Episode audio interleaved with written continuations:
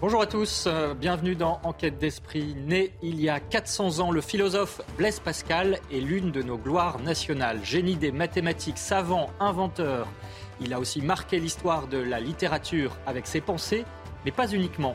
Ceux qui le connaissent peu parmi les plus anciens savent au moins qu'il a donné son nom aux anciens billets de 500 francs, ce qui n'est d'ailleurs pas le moindre des paradoxes pour un homme qui a aussi été un mystique. Quel héritage spirituel nous laisse-t-il Peut-on espérer qu'il nous aide à donner à ce monde matérialiste une inquiétude spirituelle? Pour en parler, nous serons avec Hélène Michon. Elle est auteure de Se convertir à Dieu avec Blaise Pascal. D'Isabelle Schmitz, rédactrice en chef adjoint au Figaro hors série, avec qui cette émission est en partenariat, avec également Alain, Alain pardon, Lanavert, il est critique littéraire, et bien sûr Véronique Jacquier, journaliste, est avec nous. Nous en parlons de Blaise Pascal dans cette émission réalisée en lien avec l'hebdomadaire France Catholique. Mais tout de suite, les infos, Éloi Rochebrune.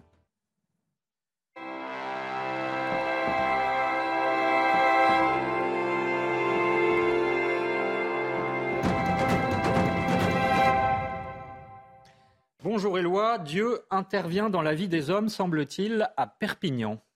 Bonjour Émeric, bonjour à tous. Et oui, effectivement, on débute ce journal avec un miracle qui a eu lieu le week-end dernier à Perpignan. La pluie est tombée suite à une procession, de paysans de la région à leur saint patron, Saint Godéric, pour lui demander de faire tomber la pluie, une solution originale pour faire face à la sécheresse, un reportage de Viviane Hervier. Les paysans sont venus en nombre dans les rues de Perpignan et jusque dans les eaux du fleuve de la Tête, accompagnés par des centaines de fidèles venus prier l'intercession de Saint Godéric, leur saint patron, pour qu'il fasse tomber la pluie. Une tradition délaissée depuis plus d'un siècle, mais ravivée par l'urgence climatique. S'en raccroche à tout maintenant. Euh, mais, n'ai pas attendu Saint Godéric pour prier l'eau, mais c'est vrai que tous les jours on y pense fortement et on espère qu'on va avoir une un signe qui va faire qu'il va se mettre à pleuvoir. L'état est tellement critique que là, on sort tous les seins possibles. On fait appel à tout le monde. On est dans l'espoir et l'espérance. Il faut prier. On aura de l'eau. Conscient de l'importance de ces événements de ferveur populaire, le diocèse a organisé d'autres processions dans les villages aux alentours. C'est important de pouvoir euh, toucher les gens et dans l'espace public parce qu'aujourd'hui on est dans une société quand même très, euh, très sécularisée.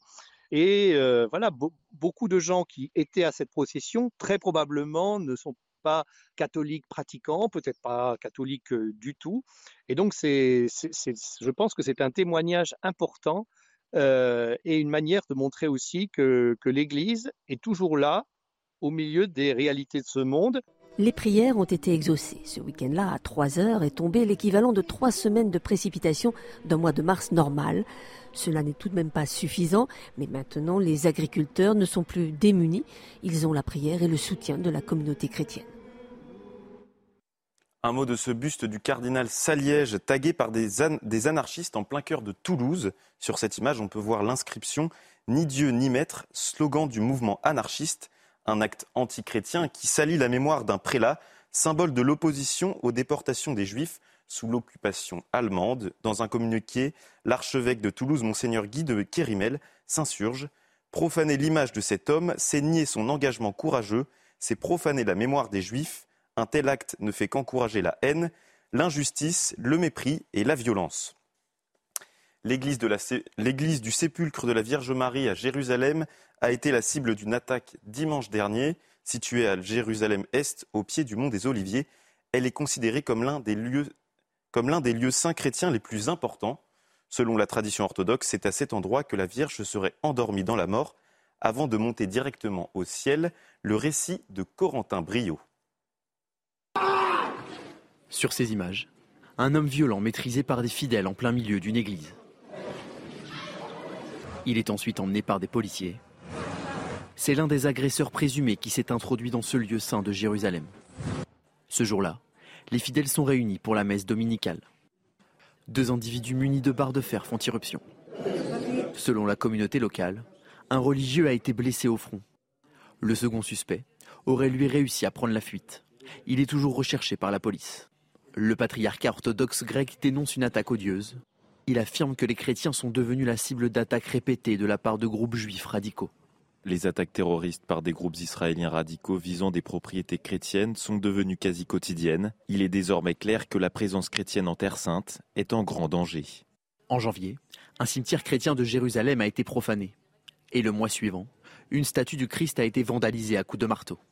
Face à la multiplication des outrages, les responsables des églises locales dénoncent l'inaction des autorités. La Sainte Tunique du Christ sera exposée exceptionnellement au printemps 2025 à l'occasion du jubilé de l'Église catholique, annonce faite par le diocèse de Pontoise, qui conserve le dernier manteau de Jésus depuis 1200 ans, une relique unique du Christ conservée à la basilique d'Argenteuil que nous avons pu visiter pour vous. Un reportage d'Alice Sommerer. Cette basilique renferme une des plus grandes reliques chrétiennes peu connues du grand public, le dernier manteau de Jésus avant sa crucifixion, que l'on appelle la Sainte Tunique du Christ et qui est décrite dans l'Évangile. Après que les soldats eurent crucifié Jésus, ils se partagèrent ses vêtements. Et la tunique, ils la tirèrent au sort. Voilà, c'est les, versets qu'on retrouve dans Saint Jean. Conservée ici depuis le IXe siècle, c'est une tunique rouge foncée en laine, sans couture et avec un résu sanguin du même type que celui du linceul de Turin. Tout au long de l'année, les fidèles peuvent se recueillir devant le reliquaire qui ne laisse apparaître qu'un morceau du manteau. Un tunnel creusé dans l'autel de la chapelle leur permet de passer en dessous de la relique du Christ. C'est une démarche de pèlerinage comme lorsqu'on va à Lourdes et qu'on passe à la grotte. Euh, donc les gens passent dans ce tunnel qui est exactement en dessous du, reliquaire de la Sainte Tunique et euh, où il y a des, fresques qui nous représentent justement la, la, mort du Christ et le partage des vêtements. Et on s'arrête au milieu et puis on dit la phrase traditionnelle à Argenteuil par ta sainte tunique, sauve-moi Jésus. Une dévotion à l'origine de nombreuses guérisons en témoignent les dizaines d'ex-voto accrochés au mur de la basilique. Je me rends compte, ça fait sept ans que je suis là, que la grâce presque immanquable qu'on reçoit ici quand on vient, c'est la grâce de la paix du cœur. On, on, reçoit vraiment une grâce de grande paix intérieure. Le diocèse de Pontoise accueillera des centaines de milliers de pèlerins en 2025 pour l'ostension exceptionnelle de la Sainte Tunique. La dernière ostension date de 2016. Elle en avait déjà rassemblé plus de 200 000 fidèles. Le Variété Club de France s'est rendu à Rome cette semaine pour un pèlerinage. L'équipe française de football a notamment rencontré le pape François et lui a offert son maillot. Les anciennes stars du football français ont aussi affronté l'équipe vaticane Fratelli Tutti, composée de 18 prêtres et séminaristes.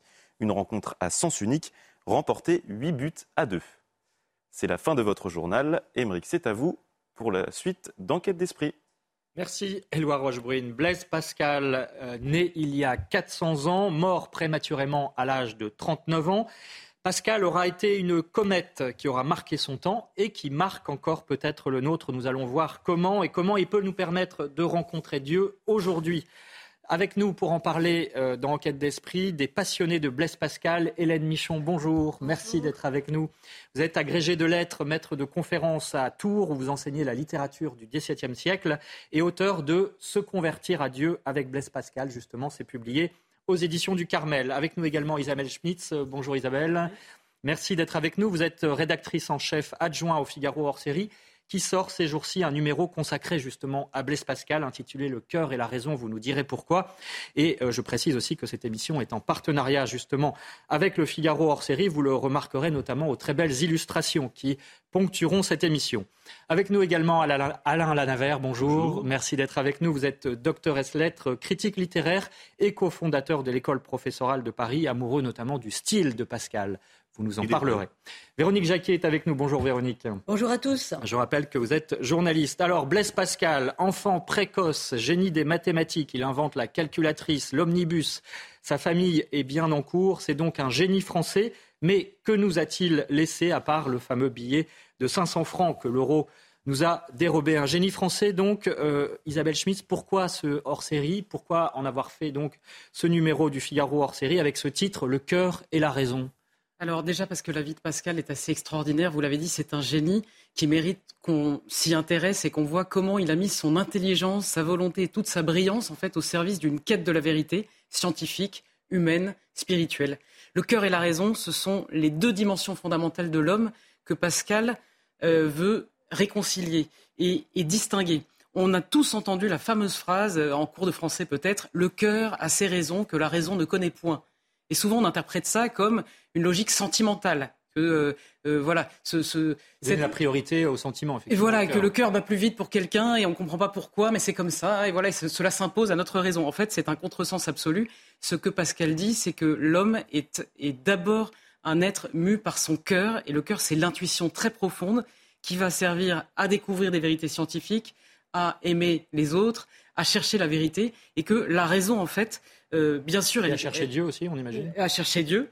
Euh, la raison, elle est, elle est bien sûr utile, mais elle a ses limites. Et, finalement, le cœur est ce qui va l'aider à aller beaucoup plus loin et à trouver sans doute la vérité ultime de notre être. Eh ben, on va essayer de voir comment au cours de cette émission. Hélène Michon, euh, Pascal, Blaise Pascal, le philosophe, donc, est au programme de Master 1. ça veut dire qu'il parle encore aujourd'hui aux étudiants. Ce n'est pas uniquement un sujet pour érudits alors, il parle aux étudiants. En plus, dans ce séminaire de master, il y a pas mal d'étudiants étrangers, puisque Tours a la réputation de la langue française pure. Donc, étrangers et français euh, rentrent dans le texte. D'abord pour une raison très simple, il n'est pas très long. Hein, les pensées, ça n'est pas très long. Et ensuite, ça ne demande aucune érudition extérieure. c'est sûr que si on connaît des éléments peut-être qu'on verra euh, deux ou trois sens supplémentaires, mais une lecture simple est déjà extrêmement nourrissante. En plus, la forme du fragment permet de s'arrêter quand on veut, et il y a quelque chose dans ce discontinu qui le rend en fait très accessible. Alain Lanavert, euh, sa postérité littéraire, elle, est incroyable, hein, ne serait-ce que par ceux qui ont été ses détracteurs. Comment expliquer la place que tient Pascal dans la littérature? Alors, sitôt mort, sa famille, ses amis, ses proches ont fait courir le bruit d'une sorte de sainteté. Euh, posthume paraissent les pensées. Euh, immense succès, exploité par les gens de Port-Royal en faveur de leur cause.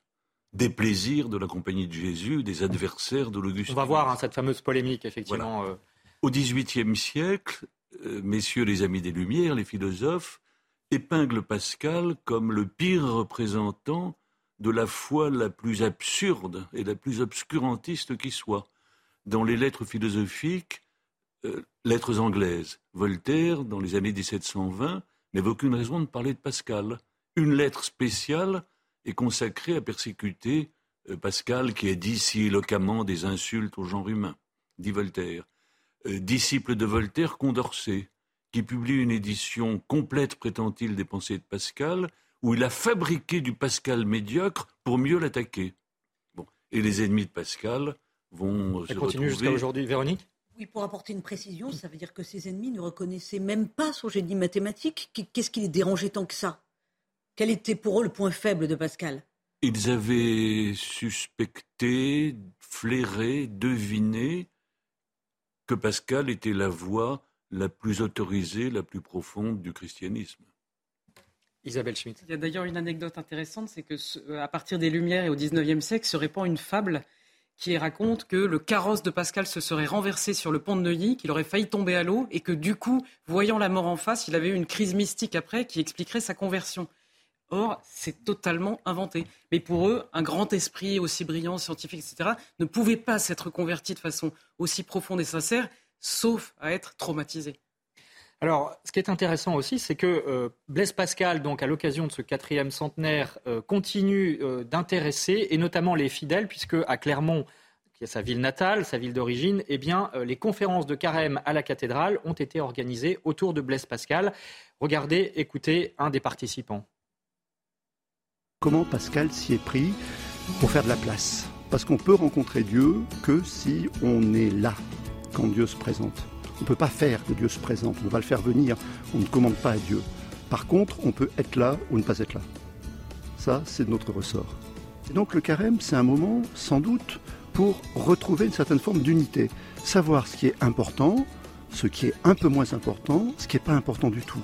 Dès qu'on réfléchit un peu, on est tous, je crois, prêts à dire qu'on n'accorde pas à l'essentiel la place qu'on devrait lui accorder. Dans le cas de Pascal, c'est frappant parce que lui, c'est pas de la consommation, c'est pas la recherche du, portable dernier cri, c'est un truc qui est quand même très impressionnant, c'est la science. C'est un scientifique qui a fait progresser la science, mais en même temps, c'est quelqu'un qui cherchait à savoir qu'est-ce qui comptait le plus. qu'est-ce qui était un divertissement. Et en fait, tout est divertissement par rapport à l'unique essentiel. Et pour Pascal, même les soucis sont des divertissements, comme des ennuis, euh, ce sont des divertissements, parce qu'ils nous permettent de ne pas affronter les questions centrales. On est environné de gens qui cherchent à capter notre temps de cerveau disponible, à vider notre cerveau pour qu'il soit disponible à plein de stimulations ineptes. Donc le carême, bah, c'est une lutte contre ça. C'est rendez-moi mon temps de cerveau. Euh, ne l'occupez pas pour y mettre dedans des stimulations qui n'ont pas lieu d'être. Hélène Michon, vous avez également participé à ces conférences de carême en tant que conférencière à Clermont. Alors, euh, il y a cette fameuse phrase de Pascal dont on a beaucoup parlé, notamment pendant le confinement, donc c'était assez récent. Tout le malheur des hommes vient d'une seule chose, qui est de ne pas savoir demeurer au repos dans une chambre. Finalement, qu'est-ce que nous apprend Pascal? C'est ce retour vers une certaine forme d'intériorité?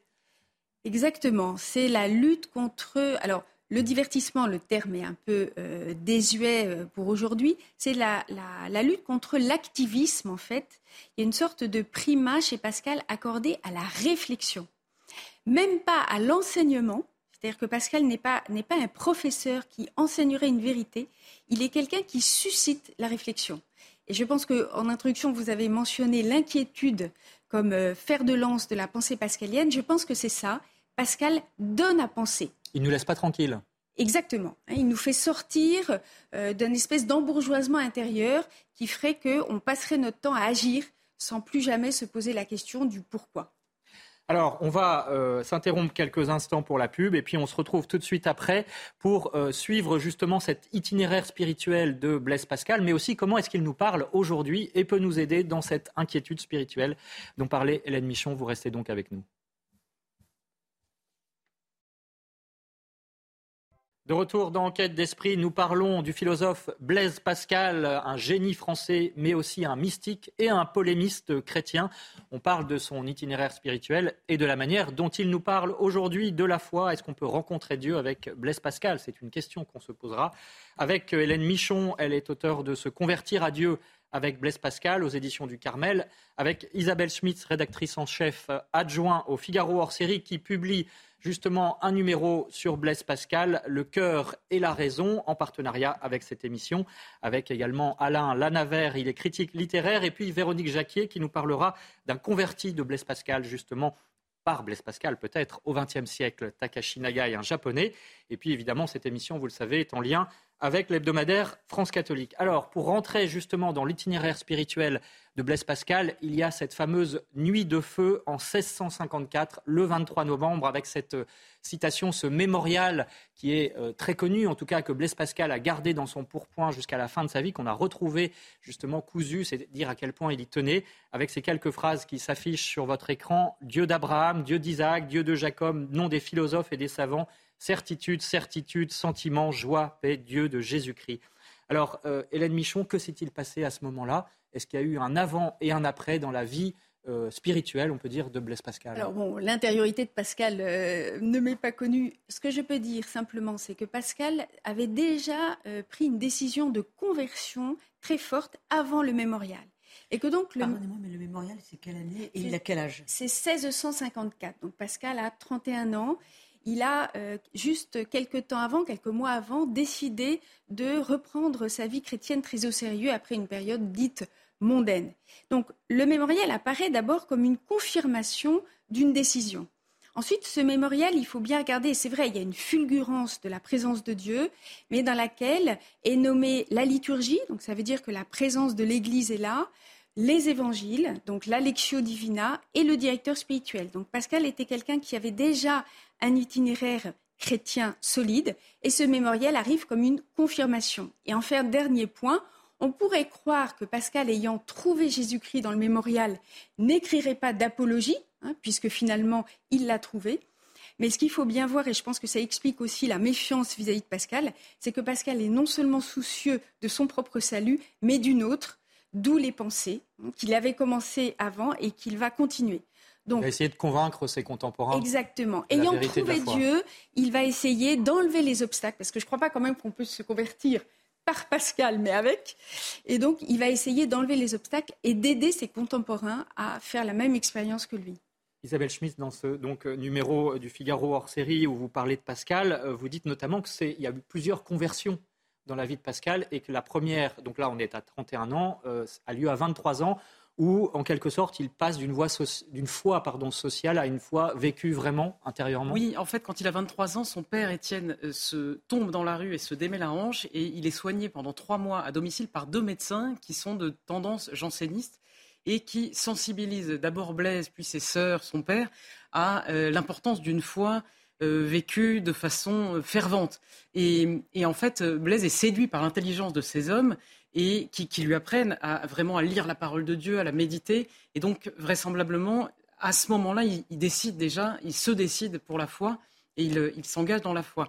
Mais euh, pour rebondir sur ce que vous disiez sur la nuit de feu, elle me semble d'autant plus touchante que quelques mois auparavant, on a une lettre de Jacqueline, de sa sœur Jacqueline à sa sœur Gilberte, disant que Blaise lui avait confié euh, à, l'une de ses sœurs qu'il se sentait dans un grand abandonnement du côté de Dieu, qu'il ne ressentait aucun attrait pour tout cela et qu'il était en fait dans une situation un peu d'impasse parce qu'il vivait parmi cette société mondaine dans laquelle il brillait, mais il se sentait lui-même vide, seul, abandonné et sans aucun attrait pour Dieu. Donc le mémorial. Donc c'est le trou noir et après la lumière. Voilà, exactement. Et là, la lumière, une, sorte d'énorme d'irruption de, de, lumière intense et voilà, d'éblouissement. Alain Lanavert, est-ce qu'on peut dire de Pascal qu'il a été finalement assez mondain puisque euh, effectivement extrêmement reconnu euh, comme un, génie euh, très jeune des mathématiques, il a brillé dans la société, et que cette conversion vient justement le mettre sur un autre chemin.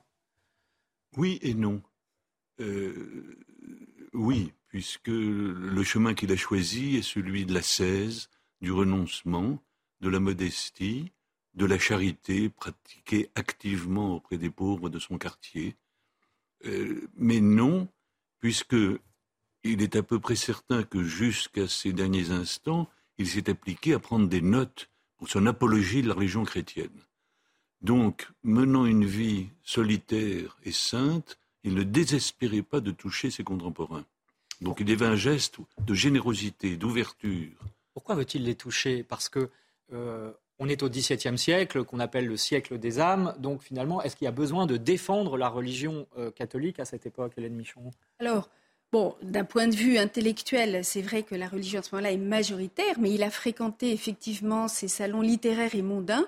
Et donc, du point de vue, disons, de la vie euh, quotidienne et concrète, il est toujours nécessaire de se convertir. Et comme vous l'avez rappelé, la conversion n'est pas changer de religion ou accéder à la religion chrétienne, c'est euh, la conversion du cœur qui est un exercice euh, constant.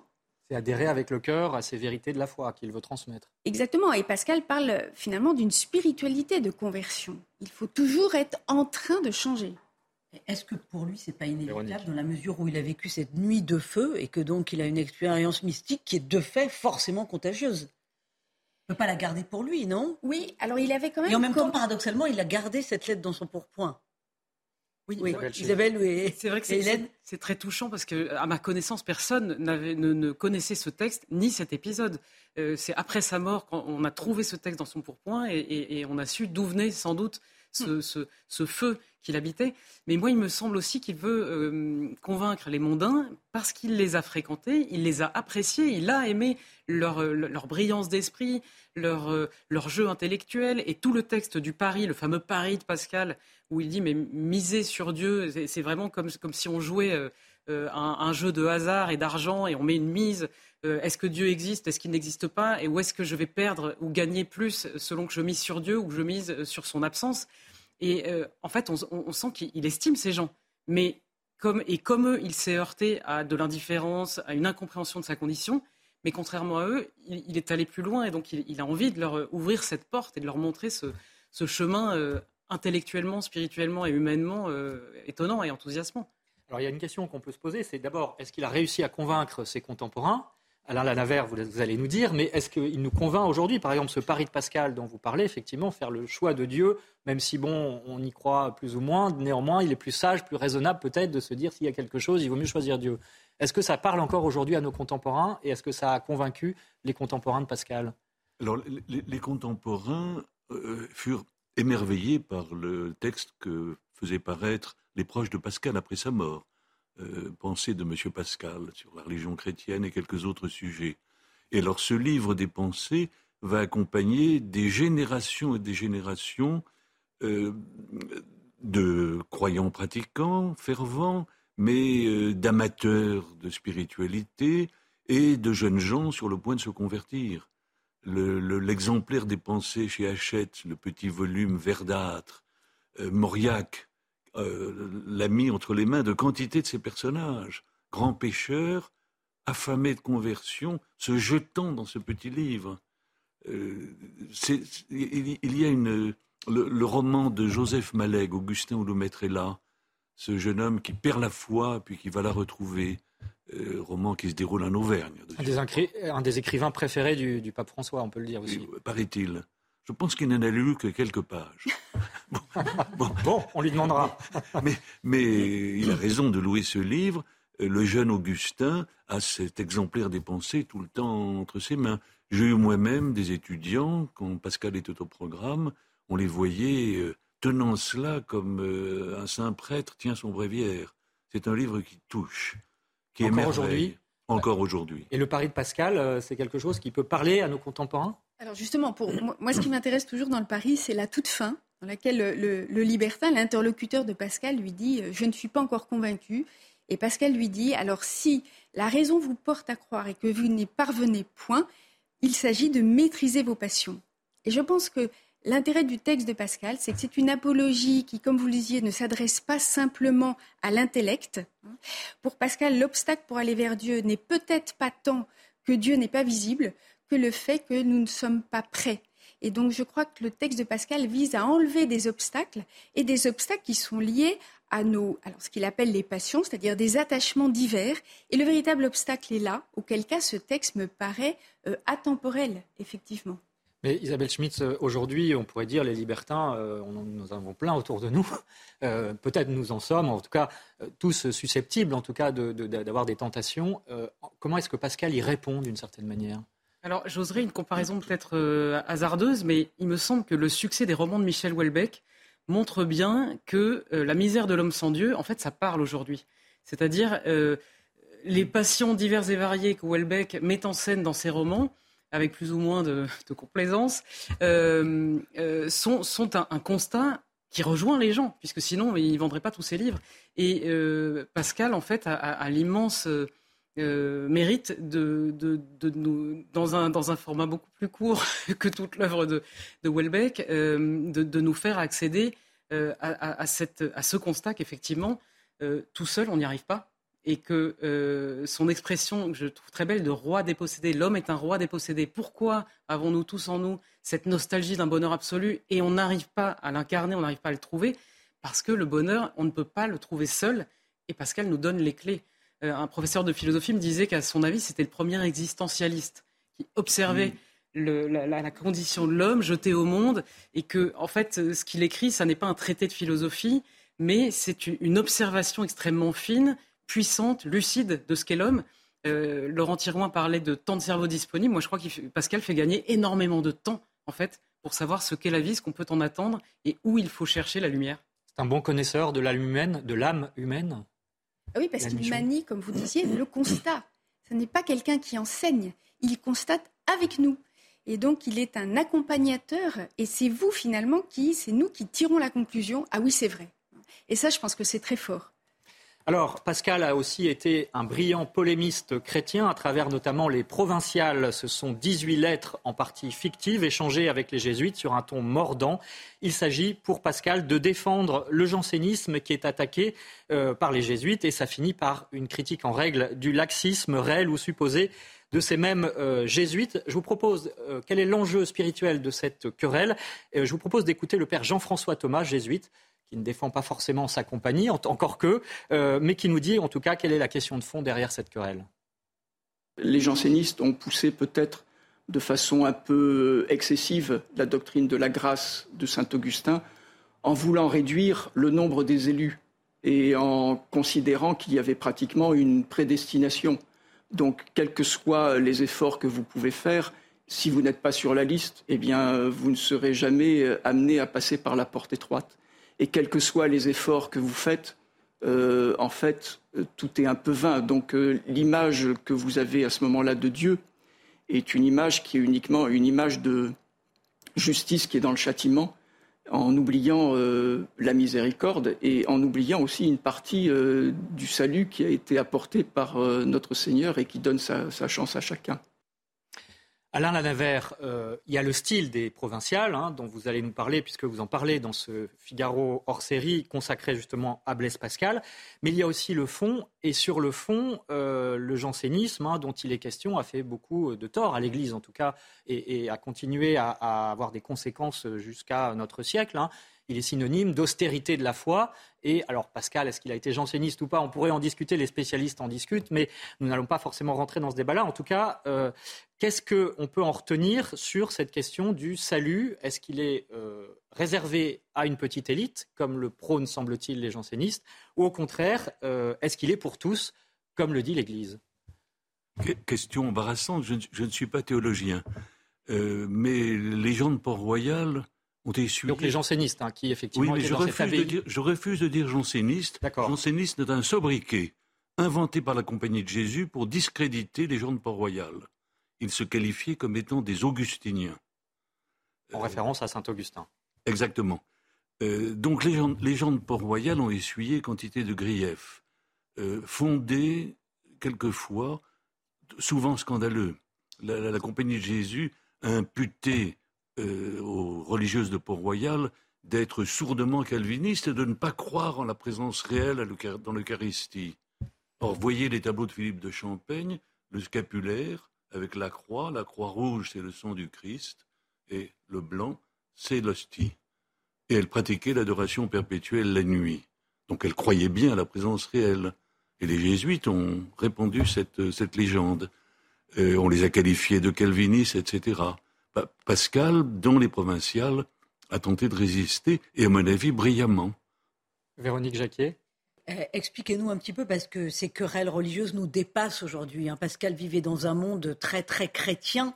Euh, comment donc s'est-il positionné par rapport à, ces enjeux, euh, ces, querelles religieuses? Comment lui s'est-il positionné? Il faut qu'on comprenne. Par rapport aux gens de Port-Royal, il faut préciser que ce sont des religieuses de Port-Royal. Oui, et sa sœur Jacqueline est, devenue religieuse de Port-Royal, plus intransigeante encore que lui.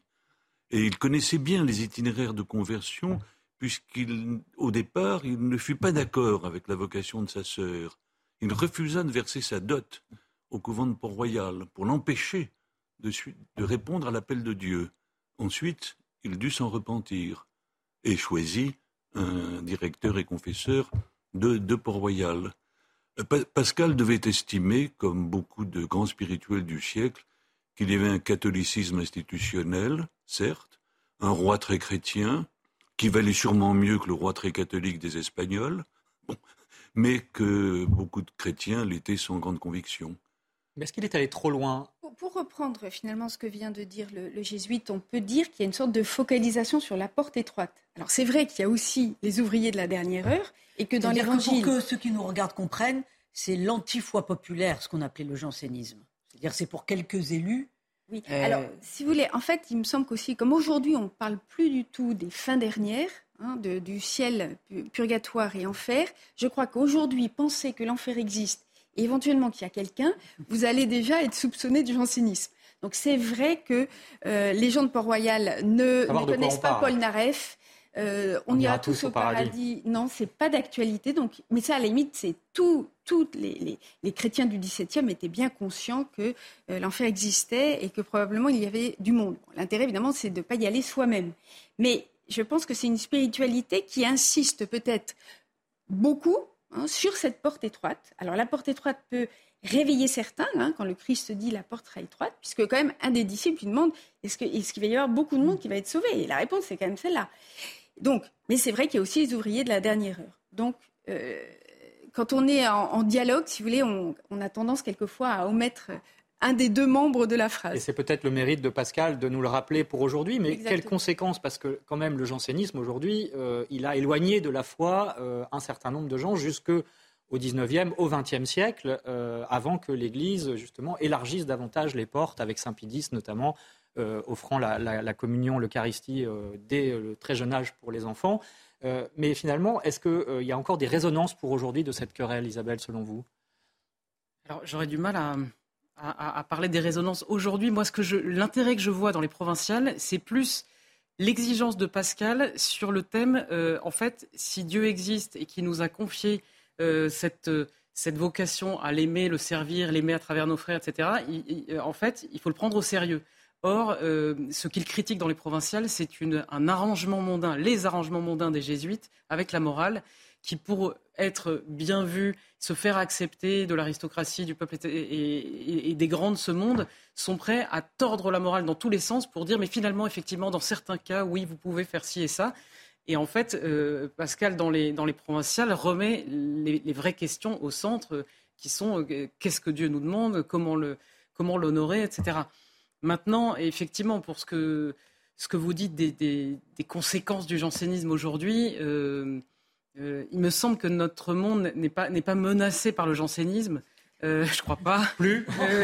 mais plutôt par une forme d'incroyance et de relativisme complet, y compris au sein de l'Église. Et et que donc la lecture des provinciales, à mon avis, peut être un, tonique euh, revigorant intellectuellement et spirituellement. Et puis si on en revient à la Lanavert, à, l'intention euh, première de Pascal avec ses provinciales, c'est de convaincre, euh, quitte à être justement un peu polémique ou polémiste. Très polémiste. Voilà. Mais est-ce qu'il serait souhaitable de retrouver un peu ce ton d'un point de vue stylistique pur aujourd'hui pour justement convaincre, essayer de convaincre nos contemporains de la foi? Alors nos contemporains aime dormir sur le molle oreiller du relativisme et déteste les pamphlets. Euh, j'aime beaucoup les pamphlets, euh, quels qu'ils soient. Euh, cette vivacité, cet emportement, c'est un genre littéraire. Les provinciales sont le chef-d'œuvre absolu des pamphlets. Avec l'invention d'un tour adroit, Pascal s'est confectionné le personnage d'un Parisien de bonne volonté qui veut s'informer sur les débats théologiques en cours et il écrit le résultat de ses enquêtes à un provincial, d'où le titre, un des provinciales. Euh, alors ce Parisien, peu spécialiste, peut-être un peu niais, euh, réussit à arracher aux ecclésiastiques qui l'interrogent d'extraordinaires confidences. Et évidemment, il rencontre euh, des, dominicains, des franciscains, des jésuites, des docteurs en Sorbonne, il finit par rencontrer un jésuite vaniteux, cela existe, qui est très content de lui dire tout haut ce que jamais un membre de la Compagnie de Jésus ne devrait dire. Et le jésuite lâche le morceau et dit que ils veulent une clientèle, ils veulent gouverner les consciences, il y a des gens austères, nous avons des bons pères qui écrivent des traités austères, il y a des gens paresseux et laxistes, nous avons des bons pères qui leur pardonnent tout. Ainsi, nous tenons tout. Alors, je voudrais qu'on en arrive, parce que malheureusement, il nous reste quelques minutes euh, avant la fin de cette émission, à l'héritage de Pascal pour aujourd'hui. Euh, Véronique, parlez-nous notamment de cette conversion étonnante hein, d'un japonais, Takashi Nagai, qui est un peu le Gandhi euh, japonais au XXe siècle, et grâce à Pascal. Alors, il est plus qu'un Gandhi. Hein. C'est le docteur Takashi Nagai. C'est un radiologue japonais qui a survécu à l'explosion de la bombe atomique à Nagasaki le 9 août 1945. Il était sur place et sa foi catholique contribue encore aujourd'hui à son grand rayonnement spirituel. Alors, Takashi Nagai, au départ, c'était pas un homme de foi, justement, dans sa jeunesse. Il était incroyablement rationnel, d'abord parce qu'il était médecin et puis il croyait en la science. Euh, mais en cours, l'un de ses professeurs proclame l'homme n'est qu'un roseau le plus faible de la nature, mais c'est un roseau pensant. Et euh, cette idée que l'homme est un roseau et qu'il est donc limité dans sa fragilité le passionne aussi. Ça ouvre une porte dans sa réflexion et il court acheter le fameux livre de Pascal, Les Pensées. Takashi Nagai se dit alors, mais quelle est cette foi catholique pour que le savant Pascal, qu'il admirait profondément, euh, ait pu l'accepter sans contredire la science il admire donc le savant. un de ses écrits, d'ailleurs, le marque profondément. Si vous trouvez quelque chose de convaincant et d'attirant dans ce que je dis, sachez que cela vient d'un homme qui se met à genoux. C'est magnifique. Voilà ce qu'écrit Pascal. Takashi Nagai est alors un homme, il faut bien voir le contexte de l'époque au Japon, est un homme qui méprise profondément les chrétiens. Ces derniers sont encore parfois mis au banc de la société. Il y a eu deux siècles d'intenses persécutions. Il y a des chrétiens qui vivent encore d'une façon euh, semi-cachée. Euh, or, il se rend compte que, que Pascal partage la foi de ces gens-là qu'il méprise. Donc, il veut éclaircir le mystère et il décide de prendre pension chez des chrétiens japonais qui ont survécu donc à ces deux siècles de persécution. La famille Moriyama, et par leur humble exemple de foi, il comprend l'adhésion de Blaise Pascal à l'amour du Christ. Donc ça, ça va le bouleverser. les exigences morales de la foi chrétienne et la nécessité de se séparer de la religion shinto le freinent quand même sur un chemin de conversion. Mais il va y avoir une, encore une phrase de Pascal qui va définitivement faire qu'il va choisir le baptême. Il n'y a assez de lumière pour ceux qui ne désirent que voir et assez d'obscurité pour ceux qui ont une disposition contraire. Alors là, il va donc demander le baptême et choisir euh, Saint Paul Miki, un jeune missionnaire jésuite mort en martyr au Japon, comme saint patron. C'est donc vraiment c'est donc vraiment Pascal qui a mis euh, Takashi Dagai sur, euh, sur un chemin de conversion et, il va ensuite, il, est maintenant sur un chemin de béatification, hein, donc c'est pas rien. Une histoire étonnante. Merci Véronique. Isabelle Schmitz, l'héritage spirituel que nous laisse Pascal, est-ce que ce n'est pas finalement la fin de sa vie et l'humilité paradoxale pour un grand savant qu'il a été que euh, justement euh, une des principales, un des principaux enseignements de, la vie de Pascal est l'itinéraire de Pascal. De fait, pendant les quatre dernières années de sa vie, Pascal est malade, très malade. Euh, et il, la, seule, les seules forces qu'il a, c'est d'arpenter son quartier, d'aller à l'église et de croiser les pauvres qu'il voit et de, et, les aider. Il y a notamment un épisode où il croise une jeune fille de 15 ans qui est orpheline, qui est abandonnée, et il se rend compte du danger dans, dans lequel elle se trouve, et du coup il va euh, l'emmener à la paroisse d'à côté, la remettre, euh, la confier euh, au prêtre en lui donnant de l'argent. C'est vraiment la version du bon samaritain et, en ne voulant pas dire qui il est. Et le prêtre va enquêter pour savoir mais qui est cet homme qui, qui, a, qui a, été si, si attentif, charitable. Et il demandera même à sa sœur de, mourir au milieu des pauvres. Il veut être à, à l'hôtel Dieu. Sa sœur refuse, mais dans ces cas-là, il lui dit mais accueillez un pauvre avec moi. Je veux, voilà, je ne veux pas euh, je veux que tout le monde soit, puisse bénéficier de votre générosité. C'est euh, effectivement un grand esprit dont la vie euh, s'incarne et se donne à travers toutes ses actions. Et, la fin de sa vie nous montre un homme qui vraisemblablement a, trouvé une vérité incarnée et dont il répand la, générosité autour de lui. Alain Lanavert, la postérité spirituelle de Pascal. je crois qu'il y a dans toute vie des moments, à l'adolescence, lors d'une crise, au seuil de la vieillesse, des moments où l'on ne peut qu'apprécier Pascal. Julien Green disait il y a une étrange, euh, il est un étrange bonheur de l'austérité. Il y a des moments où l'on éprouve le besoin de lectures austères et d'une vie austère. Et de recueillement aussi. De recueillement. Et Pascal est au rendez-vous, comme nous le disions tout à l'heure, avec ses pensées qui nous obligent à prendre au sérieux notre intériorité la plus profonde. C'est le sens du mot cœur chez Pascal et chez Saint-Augustin. Il y a des moments où il faut descendre très profond en soi. Et Pascal nous y aide, est un bon guide pour cela. Hélène Michon, est-ce qu'on peut prier avec Pascal?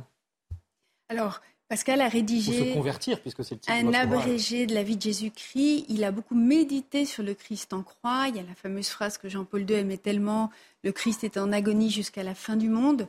Et il ne faut pas dormir pendant ce temps-là. On rejoint l'inquiétude. Donc c'est un appel à la contemplation et cette humilité dont vous parliez, qu'on voit dans sa biographie, je, je trouve qu'on la voit même dans ses écrits.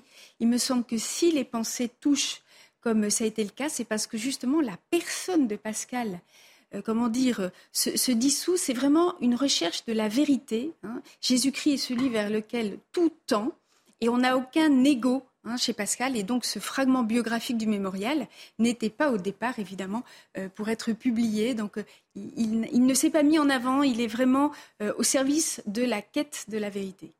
Voilà, évidemment, il faut se, se, plonger dans les pensées de Pascal, notamment, et pas uniquement dans ses écrits, pour mieux le découvrir. En tout cas, merci à tous les quatre d'avoir contribué à le faire. Je renvoie également à vos euh, ouvrages et productions respectives. Se convertir à Dieu avec Blaise Pascal aux éditions euh, du Carmel, Hélène Michon. Isabelle Schmitz, euh, ce beau numéro du Figaro hors série. Blaise Pascal, le cœur et la raison avec des intervenants prestigieux, Pierre Manant, François-Xavier Bellamy, Alain Lalavert qui est avec nous également. donc à découvrir en kiosque. Et puis vous avez un événement le 28 mars, une soirée au Bernardin consacré justement à la figure de Blaise Pascal. Oui, voilà, nous aurons un moment de théâtre avec le Port Royal de Monterland, une conversation avec Pierre Manant, François-Xavier Bellamy, Laurence Plasnet, la directrice des Amis de Port-Royal, et euh, le père David Rabourdin, qui a écrit un livre aussi sur la, foi et la conversion euh, avec Pascal. Et on aura une lecture des pensées par William Mesguich avec le chœur Fata qui interprétera de la musique sacrée pour ponctuer cela de, de musique et de respiration. Voilà, et tout le monde est invité. Tout le monde est invité. On ne peut plus s'inscrire sur Internet, mais en y allant directement. J'espère que nous pourrons vous accueillir. Très bien, merci beaucoup. Merci Alain Lalavert. Je rappelle aussi que vous êtes dirigeant de l'école professorale de Paris qui forme des professeurs et qui les forment bien, semble-t-il. Merci en tout cas d'avoir été. Nous essayons de bien les former. Voilà, peut-être avec Blaise Pascal.